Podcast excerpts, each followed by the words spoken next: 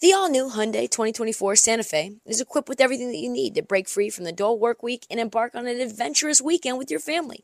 The all new Hyundai Santa Fe's features, like available HTRAC all wheel drive, standard third row seating, available dual wireless charging pads, ensure that you can take on any adventure. Available HTRAC all wheel drive so you can take on the dirt trails and kick up some mud. Standard third row seating so your whole family can experience the thrill together. Available dual wireless charging pads so no one gets stuck in the great outdoors with a dead phone. I've been so pumped to take a couple of friends with our road bikes to some of the trails nearby, and now I can bring the entire crew, my dog, and all of our gear with that third row. Learn more about the new Hyundai Santa Fe at HyundaiUSA.com. Call 562-314-4603 for complete details. On this episode of This League, we talk about the train wreck that is the Atlanta Hawks, the most surprising reason that the New Orleans Pelicans are one of the most exciting teams in the league and how they still might not make the playoffs.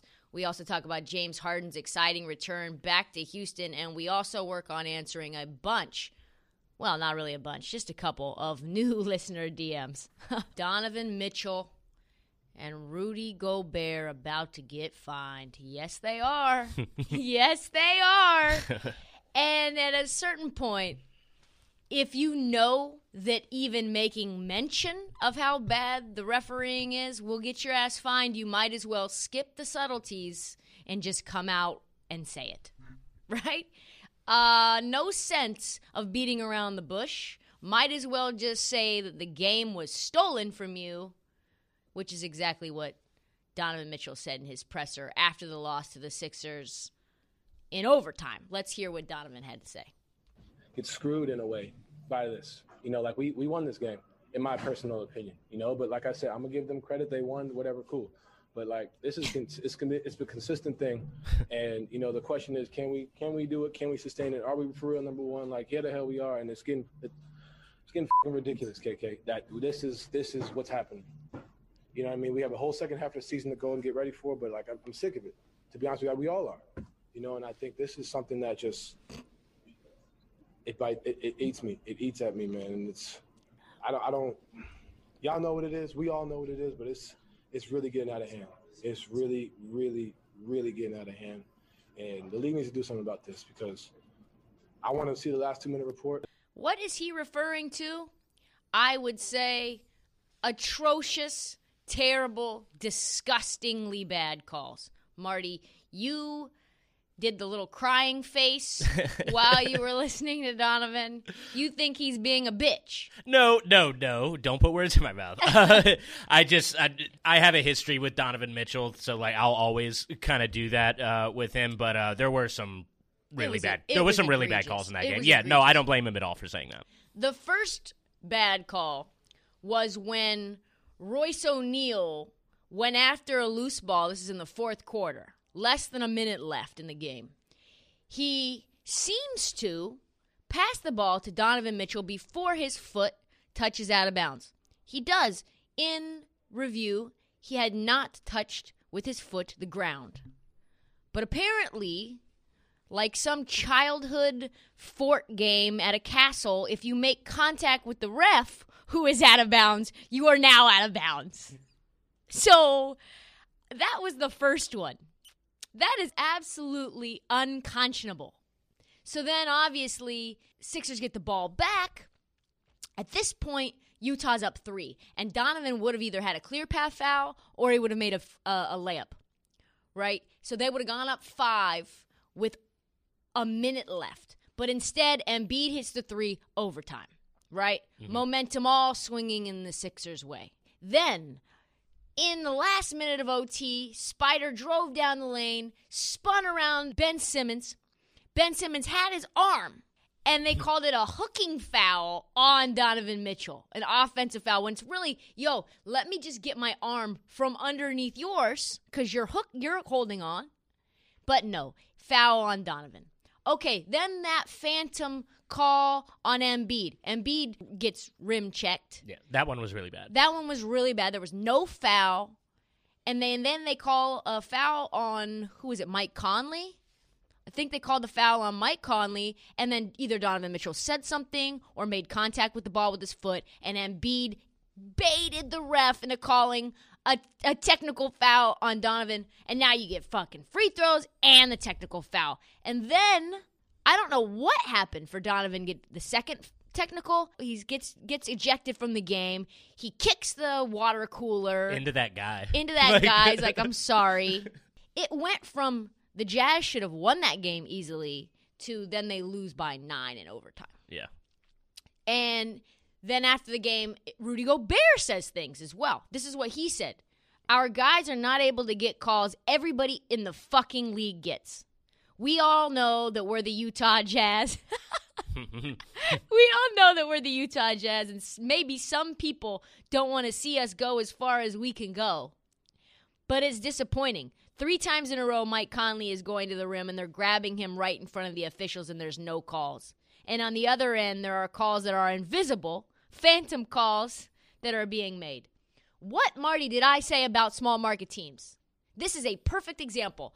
We don't, sorry, we don't want to see you win. We don't want nice things for you. The NBA wants the Lakers. They want the Clippers. They want the Phoenix Suns with Pretty Boy Booker. Okay, yeah, Phoenix Maybe. Suns known benefitter. Known benefitter. no, but they do want the Lakers and the Clippers in this, right? They do not want the Mormon Utah Jazz, no coffee drinking, ski slope riding, homogenous city and arena they I mean, I don't want to say it, but that is exactly what Rudy Gobert is trying to say is they don't want to see us win. And these are facts. I do not like to be a conspiracy theorist, but that's the deal. That's the deal. Gobert confirmed that the league was out to get them because they're a small market franchise. He says, I don't want to say that, but I really believe it. After playing in this league for eight years, it's a little harder to be in a small market. That's one of the things that we've got to overcome. That's why I told the guys when you're a small market, you've got to be better than just be better. You've got to be elite and you've got to be in control and what you can control. And they are there are facts for this conspiracy theory. And Brad Botkin for CBS last uh, two nights ago wrote if Mitchell does have a legit gripe with the officials. Perhaps it stems from him or his teammates not getting calls in big moments. The Jazz take under two clutch free throws per game within five points with under five minutes to play, ranking dead last. And Mitchell has only taken nine clutch free throws all season, which ranks 40th in the league, and no Utah player is in the top 50 the Sixers shot outshot Utah 35 to 19 from the line, which you would say, "Oh, well maybe maybe that's just how it goes."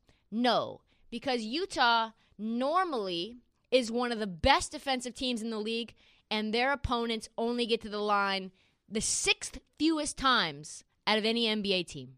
So for the Philadelphia 76ers to outpace Utah 35 to 19 when normally they only get 19, their opponents only get 19 free throws a game, double their average? what is going on? I mean, come on now. Come on now. this is like just you know statistics, right, Marty? They have the little bell curve. Mm-hmm. And and then it's like outside one standard deviation is like this percentage probability and outside this this is two standard deviations outside of normal. Right. This is an impossible situation unless there's something nefarious at play. And i personally believe that there is something nefarious at play in philadelphia. I mean, it's very clear Embiid did everything that he could to win his team the game using his semantics and his histrionics, and all kinds of dramatics that he likes to put uh, on the game in order to win, and that's fine.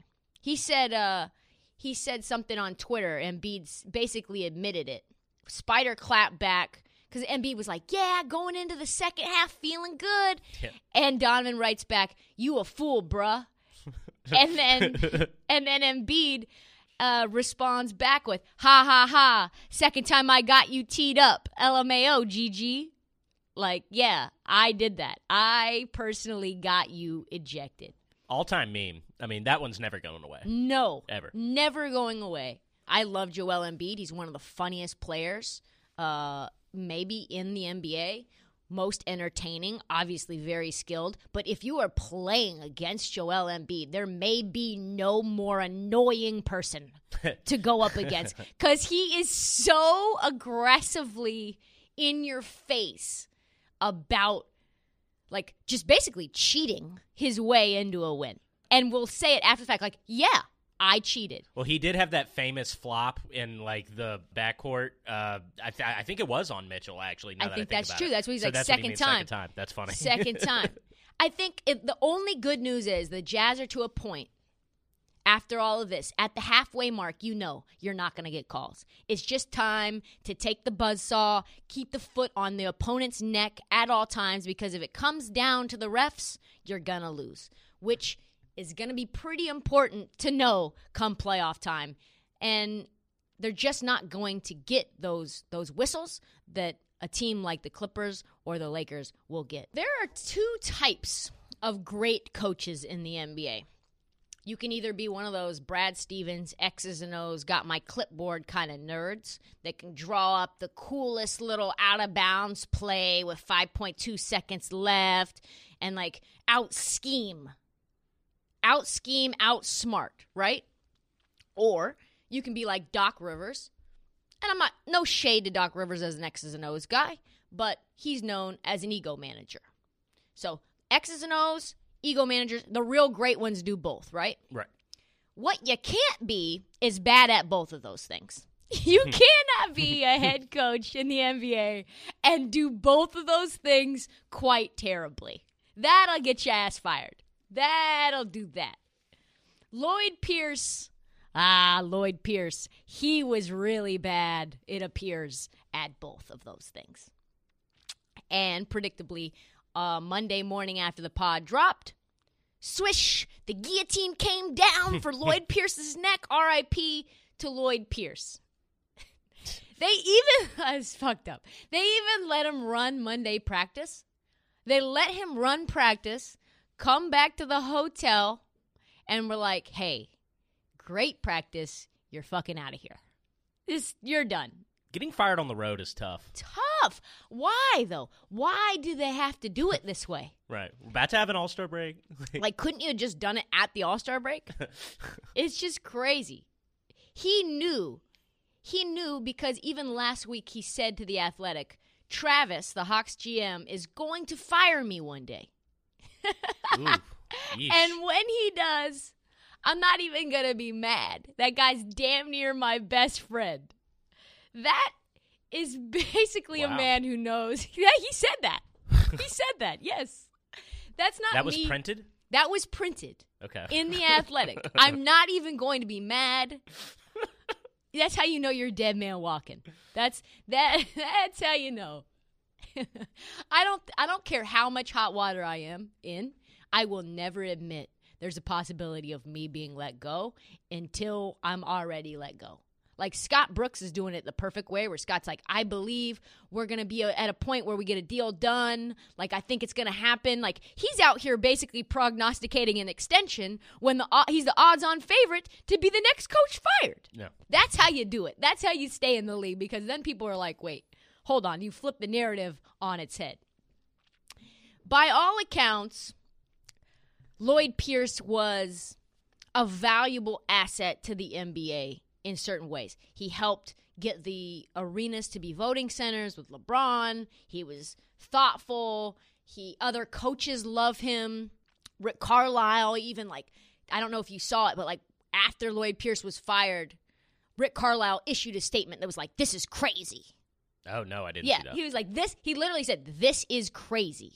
But the the problem is that only coaches seem to be the ones that like Lloyd Pierce, like his own his own team. His own team, there's multiple articles written about his entire team not liking him.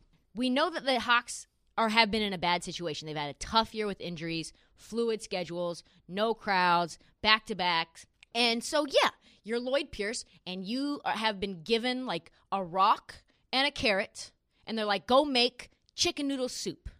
Go make something out of this Michelin star.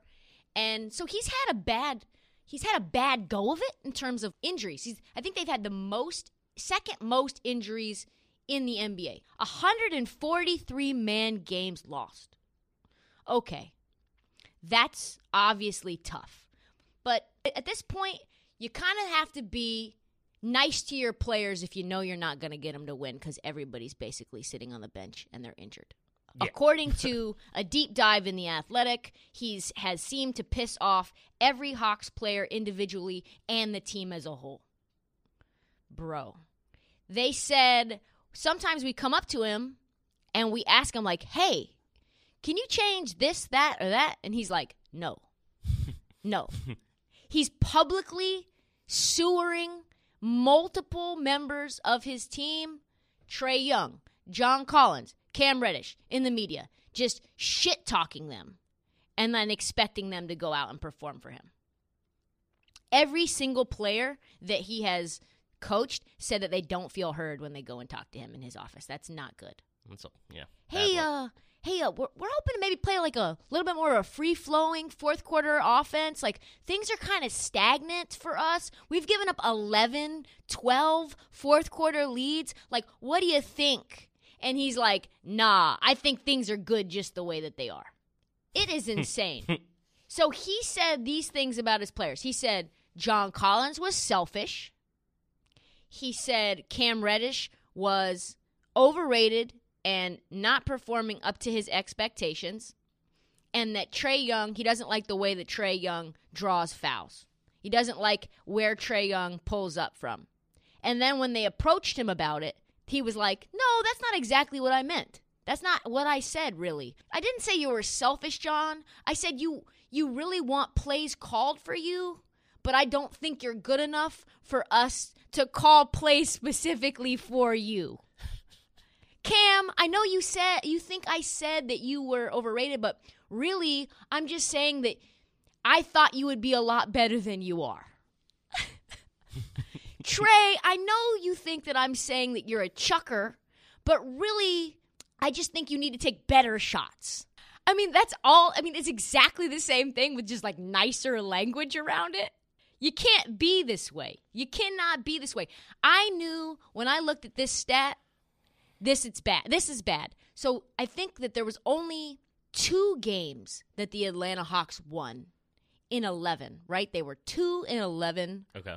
And those two games were when Lloyd Pierce left the team because his wife had a baby.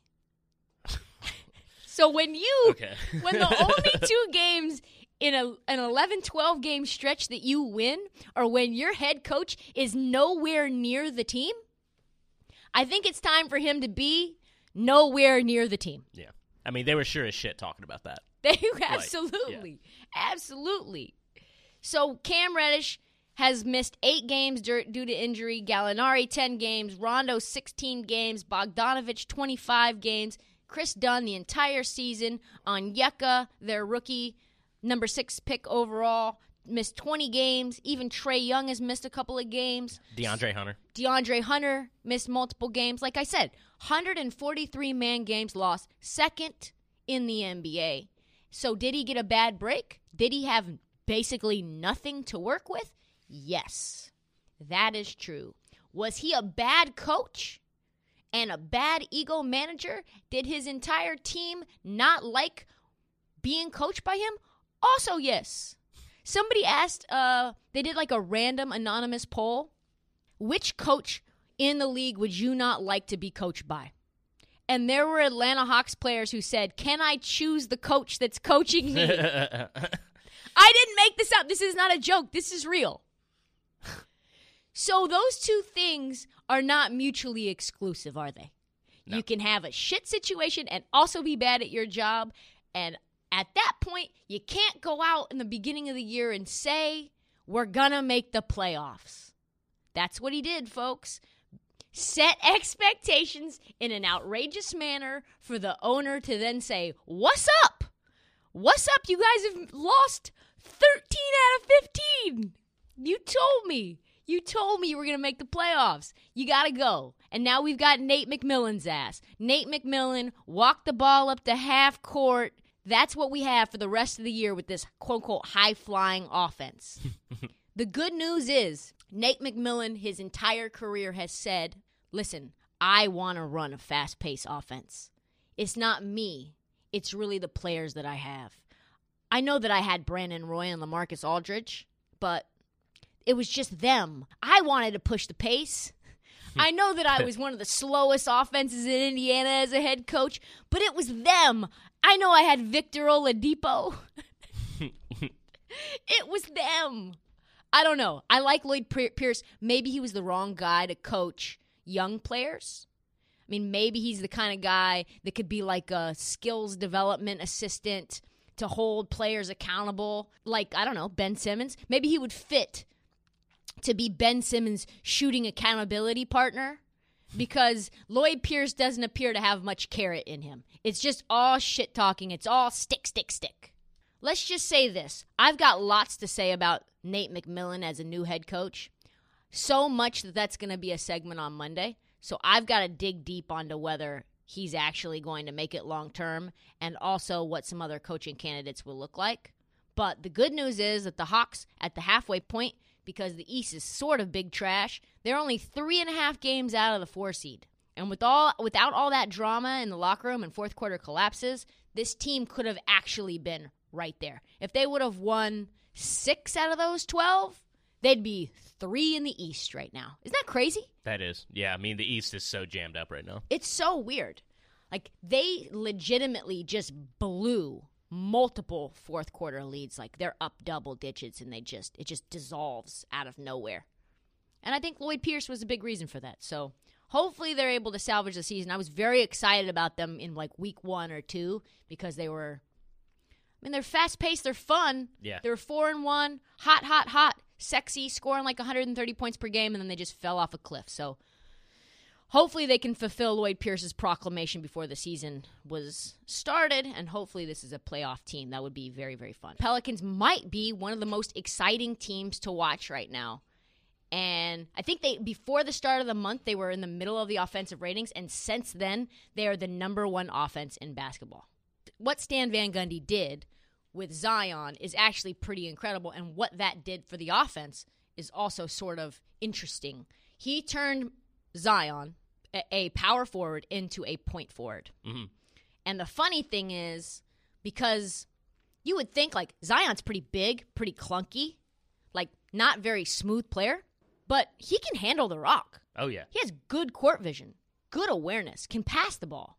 So, quick crossover change directions super fast. So when Zion's up there by the free throw line, he can see everything and get downhill really fast.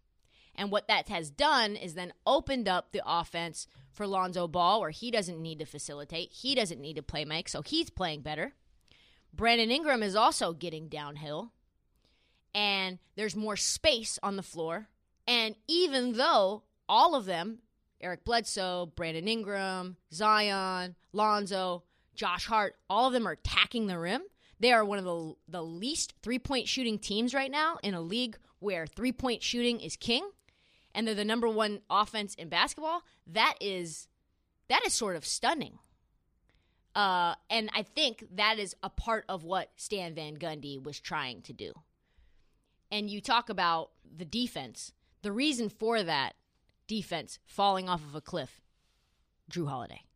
Oh yeah, he. I mean, that's yeah, unfathomable it's, loss. It's it's crazy. So the Athletic did an article about this changing offense, and essentially, the Pelicans now are running something that's old school, but still operating in a league where everybody else is shooting threes. So even though this offense is scoring just as much, if not a little bit more than they did last year, the way that they're doing it is totally different. The Pels last year were number nine in the NBA in three point shot frequency and five in three pointers made per game, mostly because of Jrue Holiday and mostly because of the Alvin Gentry system, right? Right. This year, in a more traditional offense that favors penetration over threes, they're number 24 in the NBA in three point frequency and number 23 in threes made. And yet, they're scoring more points now than they did last year 115.9 versus 115.8. They're, they were number four in the league in overall scoring then, and they're number five now with a totally different, retooled offensive scheme. And largely similar, I mean, pretty much similar roster outside of losing Jrue Holiday and getting uh, Eric Bledsoe. So, what that shows me is that there's more than one way, as they say, to skin a cat. And maybe, just maybe, we don't have to see all perimeter play all the time. Mm-hmm. Because they played the Jazz last Monday, and guess what? Jazz made Jazz is like number one three point shooting team. They yeah, made yeah. 17 threes. Pelicans made seven. Pelicans won 127 124. The Pelicans became the first team to score 70 points in the paint against the Jazz in a quarter of a century. Oof. That is insane. To be able to beat the Jazz in that manner when they are shooting lights out from everywhere and you're playing bully ball against a defensive player of the year candidate in Rudy Gobert, like what does that tell you? Yeah. And they were up that entire game. The Jazz made a run at the very end. They did. Yeah. Yeah, so Stan Van Gundy, even though he's old school, I don't really like him. It's working. His philosophy is working. Limit turnovers, forget offensive rebounding, push the pace, the big man's the key to the offense. You move the ball quickly, and above all else, get to the fucking rack. Get to the rack. And with Zion, like it makes sense. He can get downhill at any time. You give him any li- little bit of momentum, which is why it makes sense that he's away from the basket, right? You can't get a ton of momentum three feet from there. You have to be up by the free throw line in order to, to get downhill, right? Yeah. So he changed the offense in New Orleans, and it is working. The problem is the defense, like you said, is not working. They're fun, they're young, they're winning, but they also lose a lot of games because they give up a shitload of points. They actually give up more points than they score. Mm-hmm. so that's that's a problem, I would say. And I would say that the reason why, if you look at it, is because Stan Van Gundy does not prioritize offensive rebounds. He basically says when you shoot, just run back. Just run back. No, no, get another possession for yourself. No, wind the clock down. Like it's almost like he's like, yeah, we're not gonna run the ball in football. Like you know how teams are like, we're going to eliminate your offense by just controlling time of possession. Stan Van Gundy doesn't care about that. He's just like, get up and down. He's like this weird hybrid of of uh, Mike D'Antoni and old school basketball. I don't understand that philosophy whatsoever. Because you could argue, right, that offensive rebounds are a form of defense. Right? Yeah. You're course. preventing a team from getting back and getting out in transition. In the last 20 games, the Pelicans have simultaneously produced the league's best offense and the worst defense. That is not a recipe for long term success. No. And the West is tight. The team is still under 500. They're playing better, but after the All Star break, have you taken a look at the schedule? No, no it's no. daunting. They probably will be like an 11 seed. It's not going to get much easier. Wednesday night was a perfect example of the Pels problem in a nutshell. They came off that great Jazz win and then they just get smoked by the Bulls. Brandon Ingram admitted that they just do this repeatedly. We play great against good teams and we play like shit against bad ones. That's a problem. They enter a stretch of games that they should probably beat opponent, opponents, and they probably won't. So, my fear that this is going to be the best team in basketball that does not make the playoffs. And if they were in the East, as we have said, even a team like the Atlanta Hawks can be a three seed, a four seed, five seed. So, tough stretch. For the Pelicans to make a run, they're going to have to replace the Warriors, Grizzlies, and Ma- Mavericks. Do you think that's going to happen, Marty? Uh, I wouldn't bet on it. Wouldn't bet on it. the best thing that the Pelicans have going for them is that everyone down to the 11 seed has a chance to get in.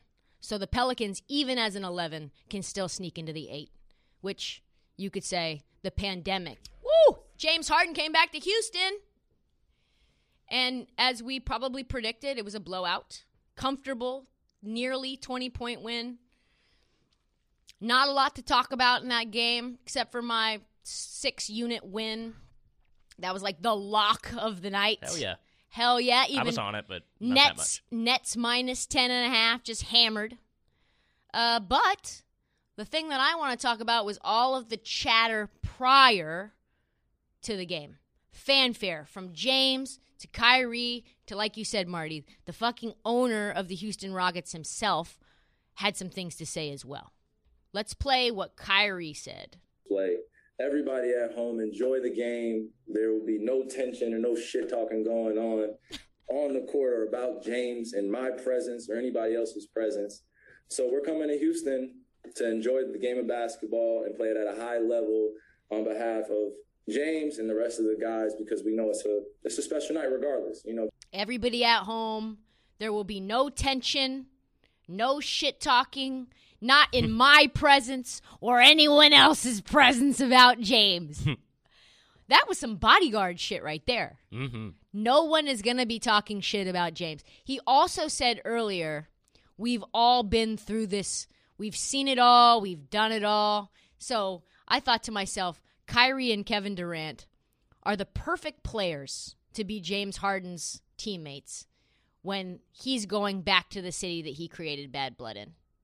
Kyrie created some bad blood in Cleveland. yeah. Created some bad blood uh, in Boston. And then Kevin Durant, bad blood in OKC, and I'd say somewhat bad blood in Oakland. People, fans were disappointed. They know what it's like to come back to an arena and it to be filled with boos. Oh yeah. And James Harden, for sure, got some boos. But then Tillman Fertitta was like, hey, there's not going to be any tension here. In fact, we love James Harden so much, we are at some undefined point in the future, not sure when, going to be retiring James Harden's number, number 13. No idea when that's coming, but that's coming down the pike. James Harden will always be a rocket in our estimation. Thank you so much, James, for your service. We love you. Let's just sweep everything under the rug in terms of how you left. And then James Harden is like, Yup, I love Houston. Houston is my home. It's always going to be my home. I want to change thousands of lives because the city of Houston has done so much more to, for me than you could even know. It to me felt like before the game, holy shit, things must be tense. Because everybody is talking about let's just cool the temperature down. And James Harden says that Houston is his home. And I don't know if you know this, Marty, but James Harden even opened up a restaurant recently in Houston called 13 after his jersey number. I did not know this. James Harden, in the middle of a pandemic, has opened up a 250 person restaurant. Head chef, former NFL running back, cannot make this shit up. You cannot make this shit up. Wow. The food selection, high end, strip club chic. Fried lobster tail on top of mac and cheese. $125 32 ounce dry rub tomahawk steak with pineapple butter on top. I mean, no shit. Like if James, if this is James Harden's kind of food, no wonder he's putting on twenty Yeah. in the off season. If he's not running and playing eighty-two games in a season, I mean, he's just getting fat. That's Yeah. just what he's doing. Just eating his dick off. But yeah. uh, just eating his dick off. Exactly. Are you excited about that menu? Is that the kind of menu you would be into?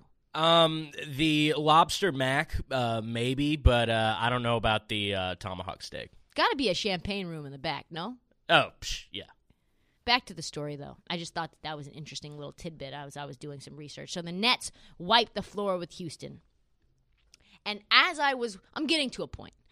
As I was watching this game, I thought to myself, like you said, there's not much to be encouraged about. Mm. This team is big trash without Christian Wood. They are awful.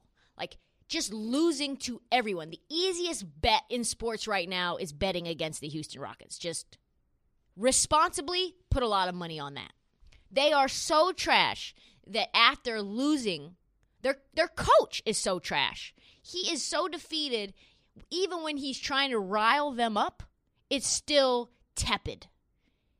Just answering questions like, why do you guys suck? Why can you guys not compete? Why do you guys not try? Play the clip. getting getting uh, behind on defense and everything. How do you how do you correct that in such a short amount of time? yeah, it's all it's all of us looking in the mirror and deciding that we're not going to take it anymore. We're not going to allow this anymore. We're not going to succumb to the pressure, to the adversity, to the disappointment that is uh, has been building for a long time. Oh my God, this guy, this guy, even after a 12 game, I think at this point it's 11 games, even after an 11 game losing streak where you're just getting your teeth kicked in on a night to night basis, he's like, it's just a matter of deciding that you don't want to take it anymore.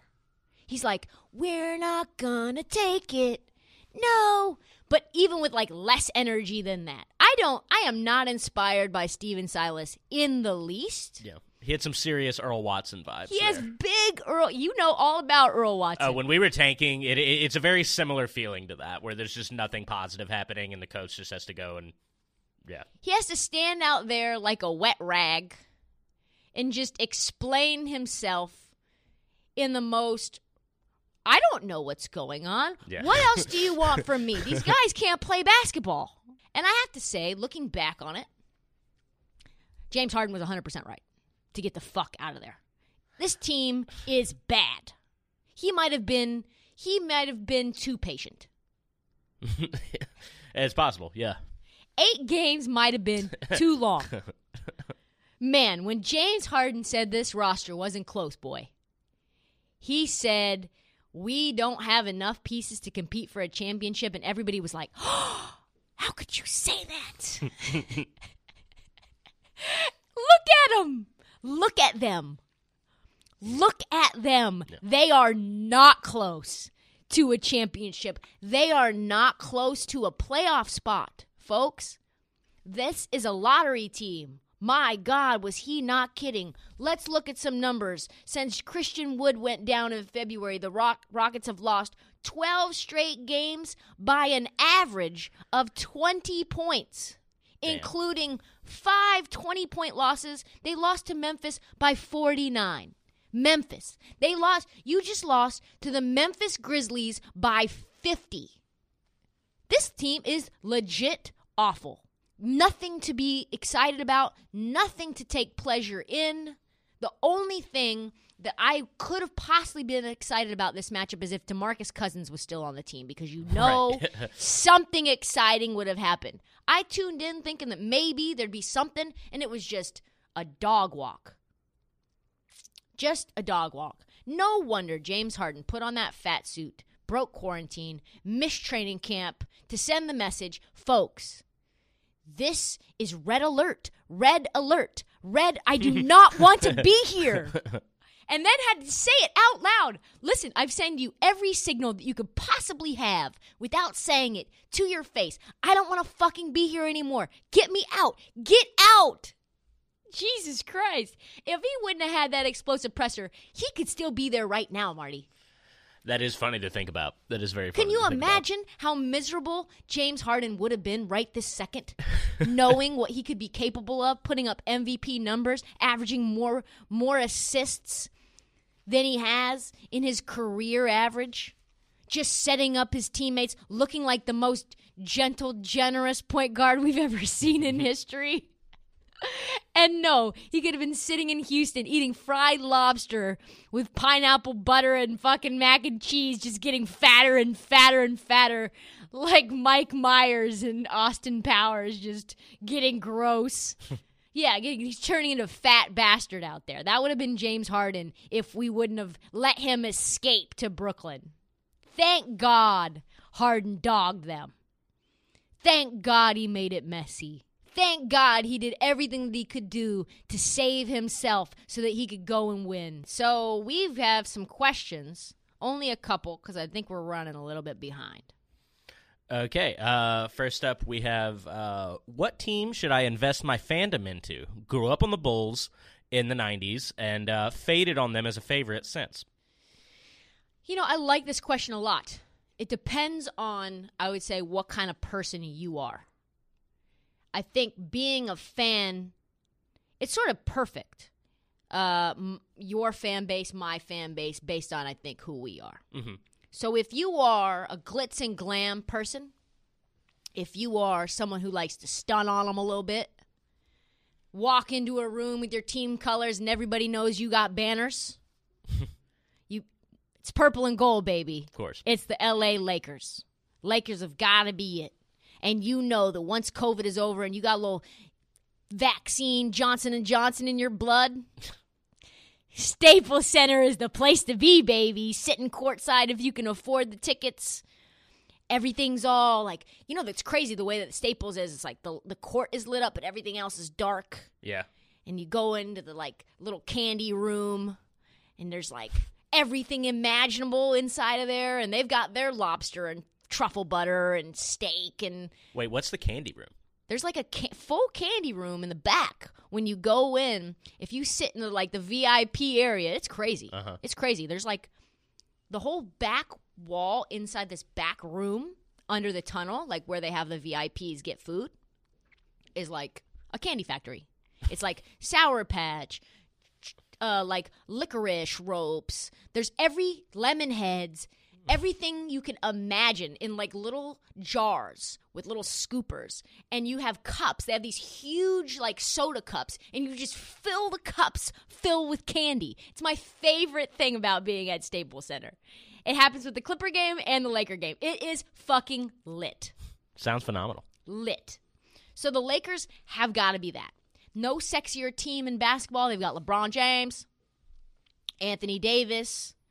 The kind of person that adopts the LA Lakers is probably already a Yankee fan anyway.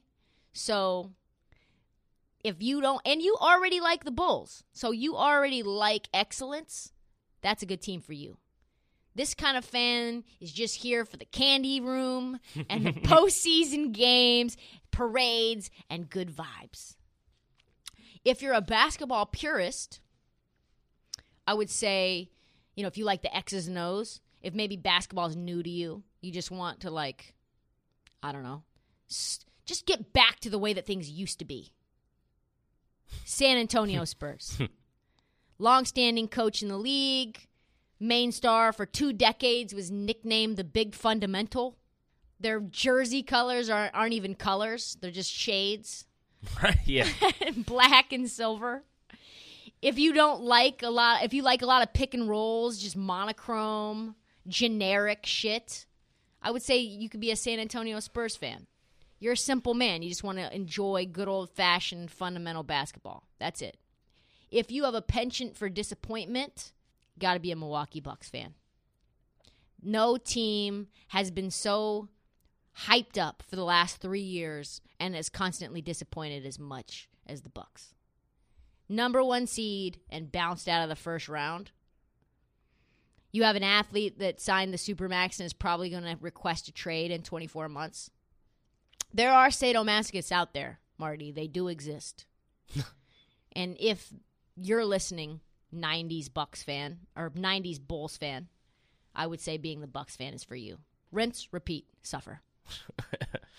okay. Uh, next up, we have uh, Do the Nuggets make a deep run this year?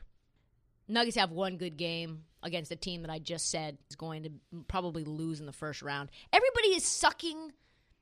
Let me stop. Everybody is hyping the Bucks up so fucking much that anytime anyone beats the Bucks, they're a contender. Let me just say this out loud very clearly. The Bucks are not a contender. They will not contend for a championship this year or next year or the year after that. As long as those boys are in Brooklyn and the East has a few teams that I think match up better with them, they are not going to contend. If you beat the Bucks, that does not make you a contender because they are not a contender. I'd agree with that. Yeah. Okay. The Nuggets are up and down. They beat the Bucks, they beat the Lakers, they beat the Suns, they beat the Blazers. One of one of those Suns victories, uh, the two minute report showed they shouldn't have. Just Correct. Just, just want to mention Correct. They did win that game. they did. They've beaten great teams and they've also lost, kind of like the Pelicans, lost to some shitty ones as well. Yeah. Uh huh. They lost to the Kings. They've lost to the Hawks. They've lost to the Wizards. I mean, they may be 8 and 4 with their last 12 with wins against the Lakers, Bucks and Blazers, but I am not sold. They are 7th in the West and Jokic has been phenomenal. But my point is if in the last 10 games, Jokic is averaging 30 and Jamal Murray is averaging 30, and you have gone only 6 and 4 during that time period, you have a massive problem on your hands. You can't have two people on your team average 30 and then say, well, in order for us to win, we need some big time minutes from PJ Dozier. no, the Nuggets will not make a deep run. They will not make a deep run. I tell you what, the Nuggets can play some defense and they can hold teams to the Bucks to like in the mid 90s in terms of points. But against offenses, even though Atlanta we know is big trash and Washington is who knows, they can score. And good backcourts are going to give them trouble. And the problem with the West is that there's a lot of good backcourts that are going to give them a lot of trouble. I do not see the Nuggets going anywhere close to where they went last year. I do not see the Nuggets as a real team. And that's it. I mean, it's just it's just that simple. That's the whole like uh, prisoner of the moment uh, recency bias. Like they beat one good team that everybody falsely believes is a contender, and then it's like, oh my God, can the Nuggets make a deep run? No. What do you think? You agree? Uh, yeah. I mean, they may win a series. That's that's the cap, though. There's no way they're going back to the West Finals. This is what I think will happen. They will be the eight seed. They will have to play a play-in game oh, against oh. nine, and they will lose that playoff play-in game. Oh yeah, get yeah. So I, I, don't even think that. they don't. I don't even think they go to the first round. That is what I think. That's how low I am on the Nuggets. and I love Jamal Murray and I love Jokic. That's all the time that we have for this league. Please subscribe. Please rate. Please review Apple Podcasts and Spotify. I can't say it enough. It makes a massive difference. Unsubscribing and resubscribing on Apple is like 60% of our rankings. We also have this league hoodies on sale in the Barstool store. Um, they are white, they are black, they are multicolored. Marty wears his around the office all the time, I think. Thanks for listening. Check out our new NBA show, Beyond the Arc, part of the CBS Sports Podcast Network, where you can find me, John Gonzalez, NBA insider Bill Reiter, and Ashley Nicole Moss five days a week talking all things NBA. Whether you're looking for insightful discussions, upbeat commentary, breaking news, interviews, or coverage of all the biggest stories in the NBA, our new show is the place to be five days a week. Download and follow Beyond the Arc on Apple Podcasts, Spotify, and wherever you get your favorite podcasts.